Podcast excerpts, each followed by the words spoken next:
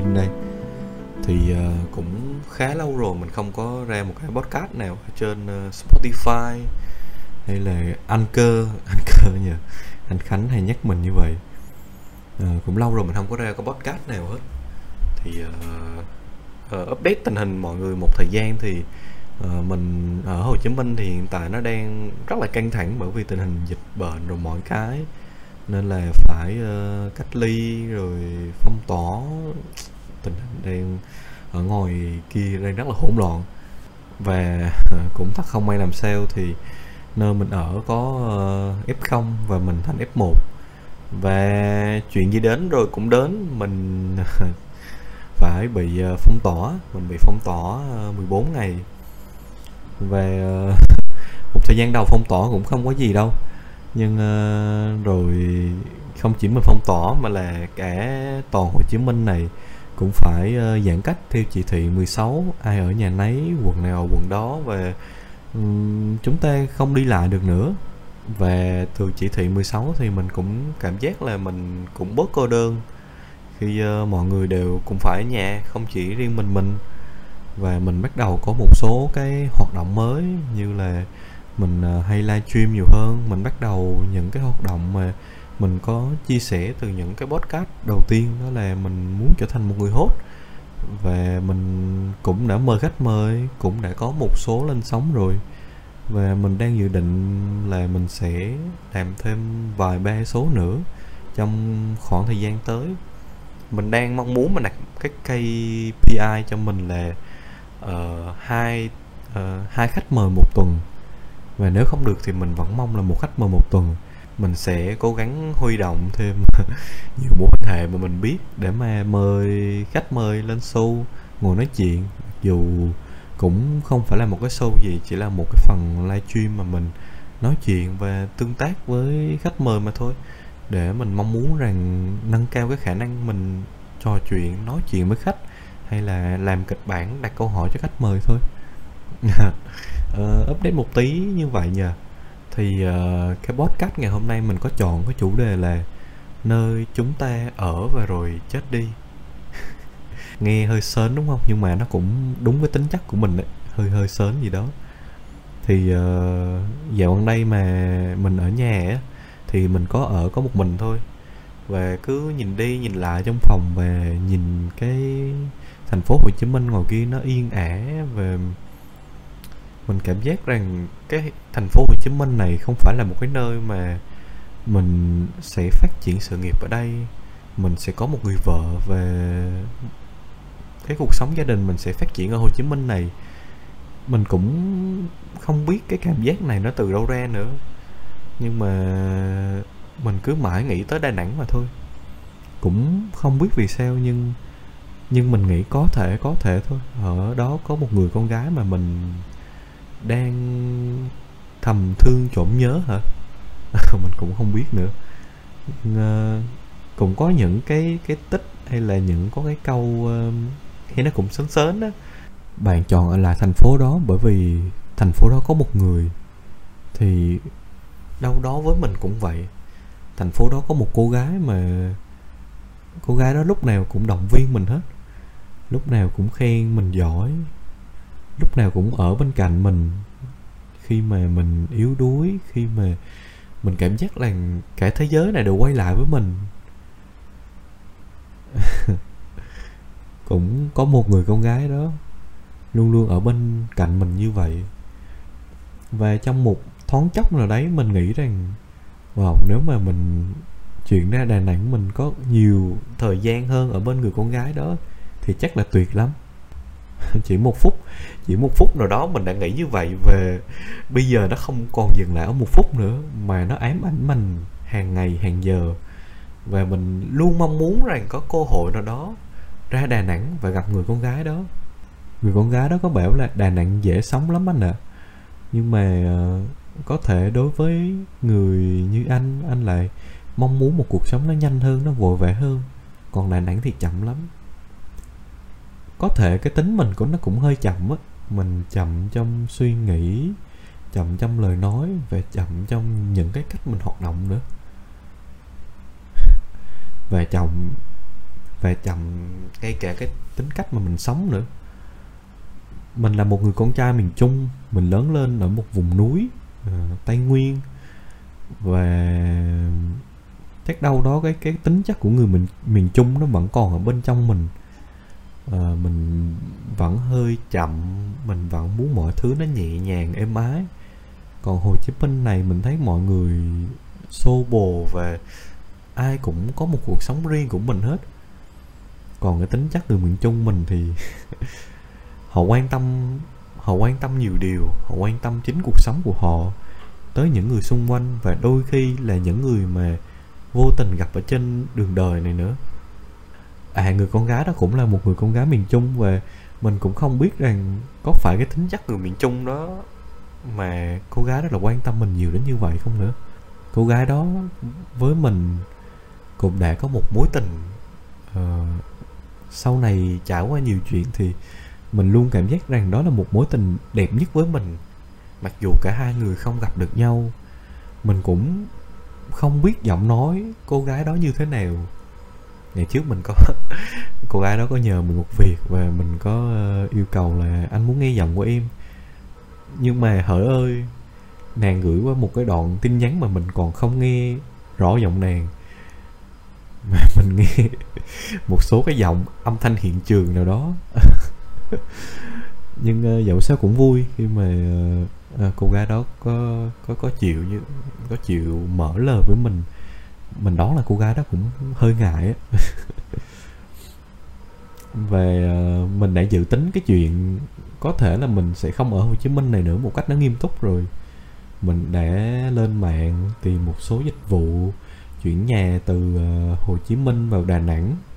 Mình cũng có tham khảo cái thị trường bất động sản ở đó, và nếu mà nó dừng lại ở cái việc rằng mình lên mạng và tìm hiểu cái gọi là thị trường hay là cái cơ hội nghề nghiệp ở đó, thì chắc là cái việc chuyển ra Đà Nẵng nó chỉ là một sớm một chiều thôi, chứ không phải là trong suy nghĩ mình nữa.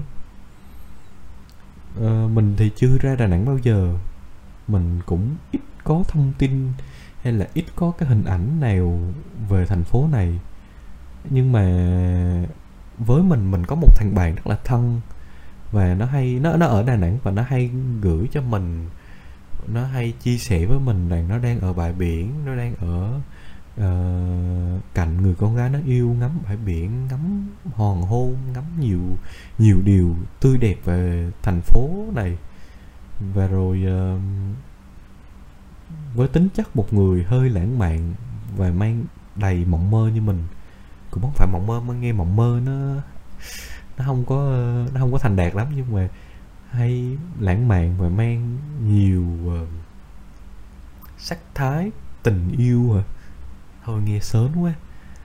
Như mình á thì mình hay muốn mình và người con gái mình yêu cũng được trải qua những điều tương tự. Mình muốn ngồi bên cô gái đó ngắm hoàng hôn, ngồi nói chuyện với cô gái đó tới 1-2 giờ sáng bên cạnh bãi biển, nghe sóng rì rào.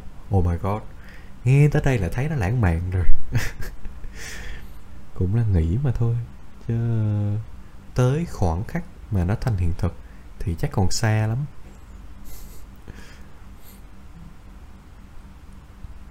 Cái tập này mình như mới nãy mình có nói, nó sẽ là thành phố bạn lớn lên và rồi chết đi.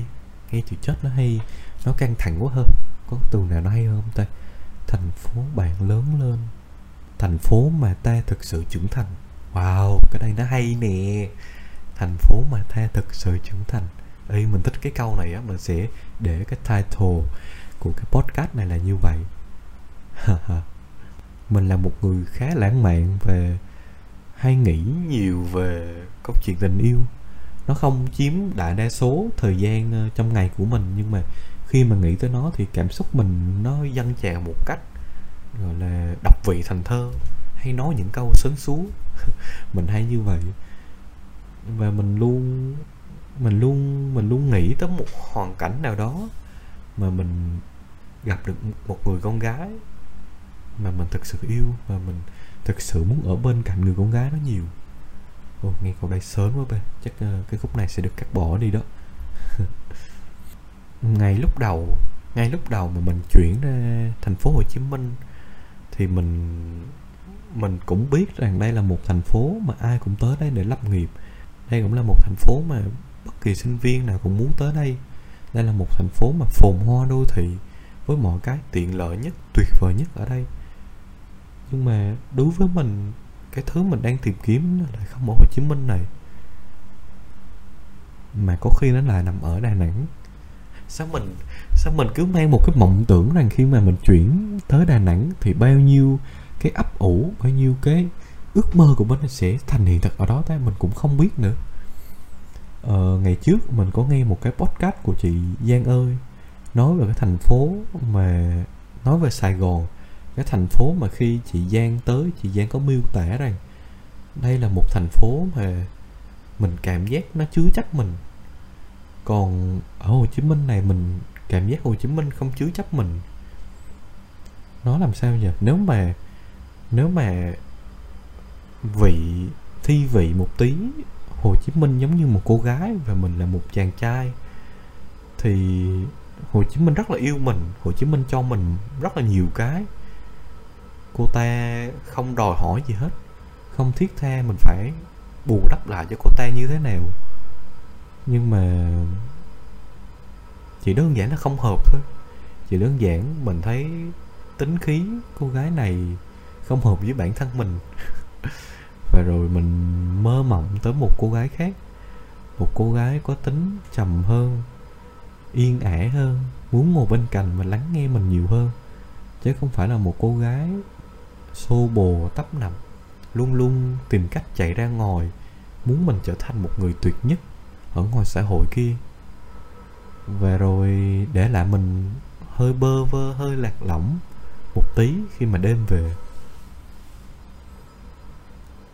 Sài Gòn nó cho mình nhiều cảm giác thi vị như vậy, nhưng mà nó sẽ không thể nào mà mình đọc khẩu thành thơ hay là mình nói một chuyện một cách nó sến súa như vậy.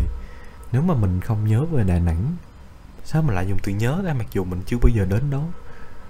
Mình cũng đã lên hết hầu như những cái plan mà để mình ra đó mình sinh sống phát triển sau này rồi. Bây giờ chỉ đợi một lúc nào đó dịch hơi lặn xuống, mọi người có thể đang được chích vaccine, mọi cái ổn định hết rồi, thì mình sẽ ra thành phố đó, sẽ ra nơi mà có người con gái đó đang sinh sống. Mình sẽ cố gắng gặp được người con gái đó, anh sẽ cố gắng tìm được nàng, ngồi nghe nàng nói về cuộc đời nàng mà thôi. Ngồi nghe nàng kể chuyện về cuộc sống của nàng. Thực ra mình cũng hay thắc mắc là tại sao người con gái đó hay hỏi rất nhiều về bản thân mình. Nhưng mà mình cũng tự hỏi rằng tại sao người con gái đó lại ít chia sẻ về bản thân cô ta vậy. Mặc dù mình đã luôn luôn muốn gợi chuyện và nói hơn nhiều về cô ta để mình hiểu thêm nhiều về nàng ấy. Nhưng mà rồi cũng không được. Cũng không biết từ khi nào mình với cô gái đó có một cái luật bất thành văn là chỉ nhắn tin vào buổi tối chủ nhật mà thôi. Sau một tuần dài với rất là nhiều việc, rất là nhiều cái hoài bão mong muốn mà mình đã thực hiện trong tuần đó, thì tới lúc chủ nhật đó, cả hai người đều muốn kết nối với nhau, đều nói chuyện với nhau, chia sẻ cho nhau những câu chuyện tuyệt vời nhất. Mà đó là lúc mà mình cảm thấy bình yên nhất. Mình cảm giác như mọi điều xung quanh nó đã ngưng động lại rồi. Chỉ còn mình, cái điện thoại và một cô gái ở bên đầu dây bên kia. Ở trong những buổi live stream á, mình thường muốn sẽ có một cái năng lượng nó tuyệt vời nhất, nó vui vẻ nhất để lan tỏa cho mọi người, làm sao mọi người coi cái live stream của mình, mọi người thấy vui là được. Còn ở cái podcast này, mình tin rằng cũng ít người nghe, và mình cũng tin rằng cái tính chất cái podcast này nó sẽ hơi ề ạt, nó sẽ hơi thi vị một tí cảm xúc, nó sẽ hơi trôi nhẹ nhàng như thành phố Đà Nẵng vậy. Và đây mới là lúc mà cái con người thật của mình được bộc lộ ra. Không cần phải thể hiện rằng mình là một người nhiều năng lượng, mình là một người mang hoài bão lớn lao gì hết. thì đơn giản là một chàng trai với trái tim nồng cháy. Thôi mình nói sớm quá, mình nói nữa chắc mấy bạn bỏ kênh mình đi luôn á. Anyway, đó là một cái podcast mình chia sẻ tâm tình về câu chuyện mình muốn chuyển ra Đà Nẵng như thế nào. Mình kể về một nàng thơ, một cô gái mà mình luôn muốn gặp mặt ngoài đời. Và mình mong rằng một lúc nào đó mình nghe lại cái podcast này, mình sẽ cảm thấy là wow, lúc đó mình thật là romantic, thật là lãng mạn. Chứ mình sẽ không cảm thấy xấu hổ vì cái lúc này mình đang rất là trong tâm trạng deep talk như vậy. Và nó cũng rất là lủng củng cho một cái podcast. Mọi người ngủ ngon nha. Bây giờ mình cũng phải đi ngủ đây. Good night.